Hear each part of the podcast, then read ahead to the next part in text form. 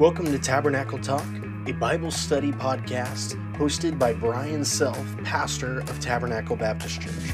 We hope this time in God's Word will be an encouragement to you. Let's dive right in. Hello, you are on Tabernacle Talk, and hope you are having a great day so far. We are in Acts 17. And over the past couple of days, we've seen Paul and Silas as they have journeyed from Jerusalem and then Antioch, and uh, as they are making their way towards the European continent. And a couple days ago, we heard about how God directed them that way as opposed to into Asia, like their initial aim had been. But God called them into Macedonia. They went into there, eventually came to the city of Philippi, which is where our church has been and where we've been in Tabernacle Talk for the past couple of days. And then yesterday, they left Philippi, and now they are going a little bit more into Greece itself. And uh, we're going to see that here in Acts 17 and verse number 1. It says this After they passed through Amphipolis and Apollonia, they came to Thessalonica, where there was a Jewish synagogue. As usual, Paul went into the synagogue and on three Sabbath days reasoned with them from the Scriptures, explaining and proving that it was necessary for the Messiah to suffer and rise from the dead. And he says, This Jesus I am proclaiming to you is the Messiah. Some of them were persuaded and joined Paul and Silas, including a large number of God fearing Greeks, as well as a number of the leading women. This is an incredible thing that's happening in Thessalonica. And uh, you can see that Paul is there. He, he's there almost a month uh, before some of the next, uh, some of the events of the next verses happen. And he's reasoning with them from the scriptures. Faith is not an abandonment of reason. We believe what we believe because God has said it, because He is trustworthy, because we can see in the areas that are empirical that God is always correct. And because God is correct in what we can see, we choose to believe him in what we can't. It's not simply a blind faith that says jump off of a cliff. We believe in him because it is reasonable. It is uh, it is a good thing. It is something that does not require the uh, loss of your intellect in order to believe. It is something that you can do with full faculties, that God has given you your mind and He has given it to you for a reason. And if there's ever a time where there's uh, maybe a difference between uh, what you can see or what you think and what God says, uh, I'd like to encourage you dive into it, find out why there might be some of that dissonance. Is it uh, maybe that we don't understand something uh, as much as uh, maybe God understands something, and, and we eventually get to that point where we understand. I can think even of uh, several scientific discoveries that uh, people had through superstition or through uh, wh- whatever amount of things over the course of centuries had thought, okay, we think the earth is the center of the universe and everything else goes around the sun. Uh, or we believe that the earth is kind of like a dome thing and, and maybe the bottom's a circle, but the top part of it is flat. And they didn't realize verses like uh, where it says that God sits on the circle of the earth. Uh, some people thought that maybe there was a, a grounding, uh, something that tethered the earth. There was some great connection, and they didn't realize the verse that says that God hangs the earth on nothing, that uh, the fact that we're floating in space, uh, those were all mentioned by God. I can think of even our ever expanding universe where there's the verse that says that God stretches out the heavens, the the the space like a curtain. Um, many of these things that uh, the the life of the flesh is in the blood. Um, that uh, occasionally, even as far back or even as recently as you know George Washington, where they thought, okay, we've got to get all the sickness out of him, so we're going to put a bunch of leeches on, and all the leeches are going to take away all of the bad blood, and uh, and then he'll be healthy. And uh, didn't realize that uh, even God Himself had said, hey, blood is how you are alive as humans, and and that's all there for you. So don't abandon reason in order to have faith. We don't have faith because it's blind. We don't have faith um, even strictly just because there are words written on a page. Uh, what is written on the pages can be verified. You can go to each of these locations. You can uh, discover the things that the Bible talks about and find out, okay, this is factual. These people really did exist. We can uh, go and, and find uh, early writings. You can find uh, pottery and clay inscriptions in ancient Israel, many of these things. This isn't something that we believe and there is no proof for it. It is factual, it's real. So we can see that Paul, from the scriptures, reasoned with them. He says, This is factual. This is what the scriptures said would happen with Jesus. This is what would happen to the Messiah. And this is exactly what happened with Jesus. This is who I'm proclaiming. Bunch of people got saved. It's wonderful. Verse number five. But the Jews became jealous. And they brought together some wicked men from the marketplace. They formed a mob and started a riot in the city. Uh, City Riot sounds like a, uh, a pretty cool band name. If someone doesn't have that uh, uh, trademarked yet, I would encourage you. Um, or maybe if uh, City Riot is Thessalonican Mob Riot, sounds like a really really cool band name. Um, the verse number five continues attacking Jason's house. The mob searched for Paul and Silas to bring them out to the public assembly. When they did not find them, they dragged Jason and some of the brothers before the city officials, shouting, These men who have turned the world upside down have come here too, and Jason has welcomed them. They are all acting contrary to Caesar's decrees, saying that there is another king, Jesus. The crowd and city officials who heard these things were upset. After taking a security bond from Jason and the others, they released them. I think that that verse, uh, those verses six and seven are very true. The men that have turned the world upside down. That's the impact that declaring Jesus had on the early world. That those that were wrapped up in their citizenship, those that were wrapped up in slavery, those that were wrapped up in uh, rebellion or in business or in idolatry, uh, everything changed when Jesus came into the picture. That there was a um, unity, there was a leveling that came as a result of Jesus, so that you didn't have all of these different stations of uh, landowning men were the best people, and then you have land owning women, and then you have land working men, and then land working women and children and male slaves were in one category, and then you have female slaves that are in a different category. It was this tiered, layered system, this hierarchy of who was important, and all of it was destroyed when Jesus came into the picture because he says, All of you need salvation. It only comes through me. And it doesn't matter how much money you have. It doesn't matter how much land you have. It doesn't matter what your job is or what your not job is.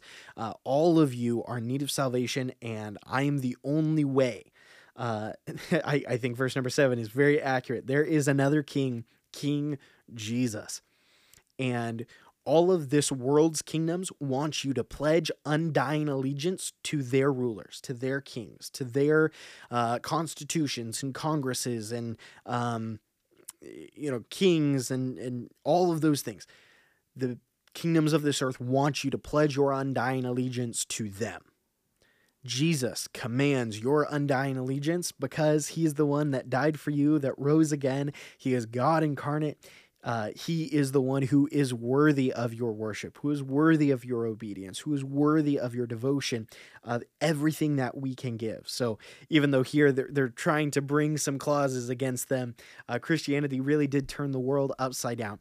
Uh, the eventual uh, full abolition of of slavery in most of the world occurred as a result of Christians working uh, very very hard. You can look at William Wilberforce in England, and sadly in America, uh, there were many churches uh, that strictly for uh, financial gain and for subjugation and for uh, things of racism uh, that they rejected um, slavery being repealed uh, up until obviously the Civil War caused many of those things uh, to take place. But in England, it happened because of the work of Christian believers. You can think of John Newton and William Wilberforce, who together uh, worked in incredible ways to see England and its economic place turned upside down by the work of Jesus and the gospel that declares that all of us are equal at the foot of the cross.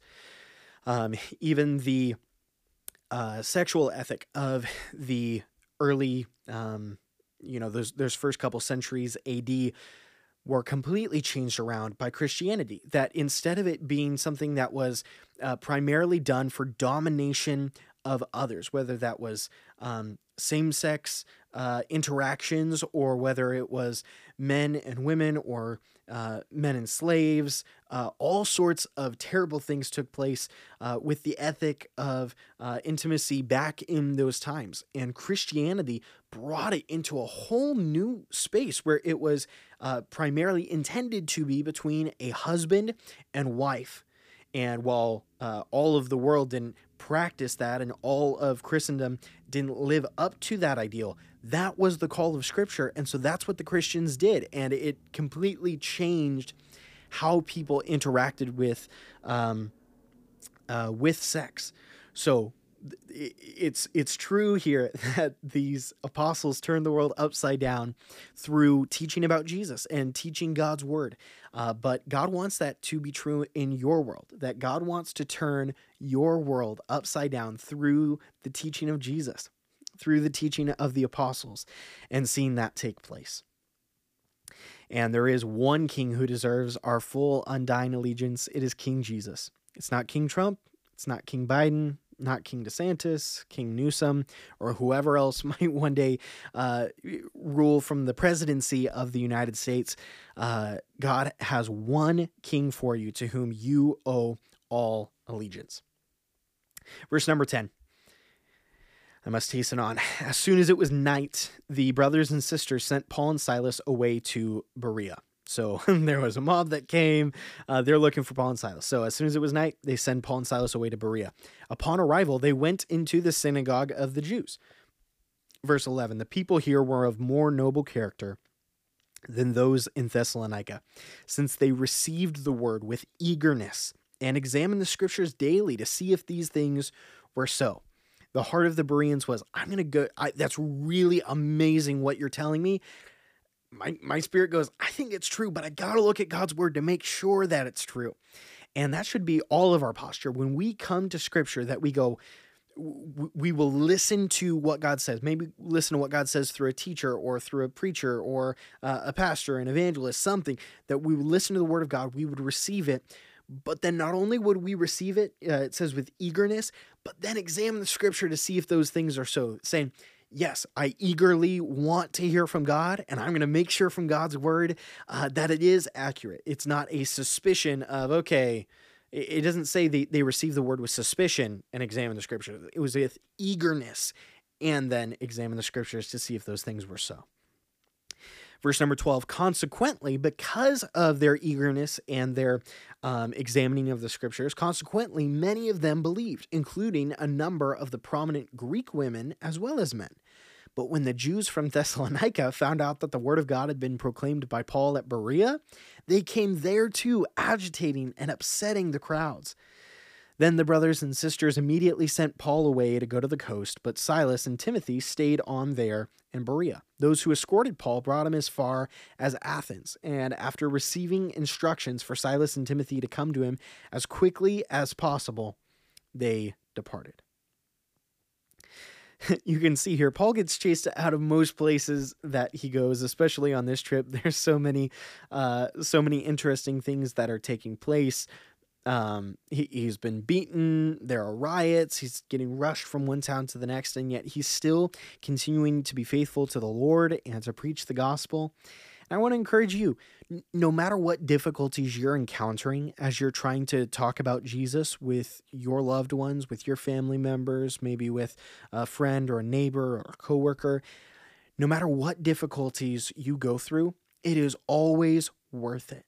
That's what we can see in Paul's life. That 2,000 years later, we're still remarking about what God did through Paul, about the churches that were planted, about the uh, books of scripture that were written through the inspiration of the Holy Spirit working in the life of Paul and of his companions. Um, all of that is taking place because Paul didn't call it quits. And he could have called it quits many times. I want to encourage you don't call it quits. Continue preaching the gospel. And then from uh, the example that we see here of those that are rejecting the gospel, wherever you go, are you making people increasingly more mad and more upset at others? What, what's the result of you hanging around other people? What's the interaction like? Is it causing them to look at the world with more hate and with more uh, suspicion and more despair? Or are you like Paul, where wherever he goes, uh, whether it's Jews, whether it's prominent Greek women, if it's slaves, if it's anyone in between, wherever Paul goes, people are trusting in Christ. That even people that are just recently saved, like in verse number five, Jason uh, and some of the others, uh, those were new Christians, new believers that underwent persecution and were kidnapped by a mob because of their faith in Christ. Is that the result of when you're around other people? Do they feel like they could take on the world for Jesus out of love and sharing the gospel? Or are they just mad about the world being as it is? I'd like to encourage you don't be like the Jews in this chapter and uh, constantly stirring up trouble, stirring up hate, stirring up uh, anger, and and all of those things against people. Be like Paul and stir up the gospel, stir up courage to uh, stand for the Lord and to love Him and to uh, speak the word of God to everyone that we're around tomorrow we go to Athens with one of uh, with one of the coolest sections of the book of Acts. I'm really looking forward to diving into it with you. See you tomorrow.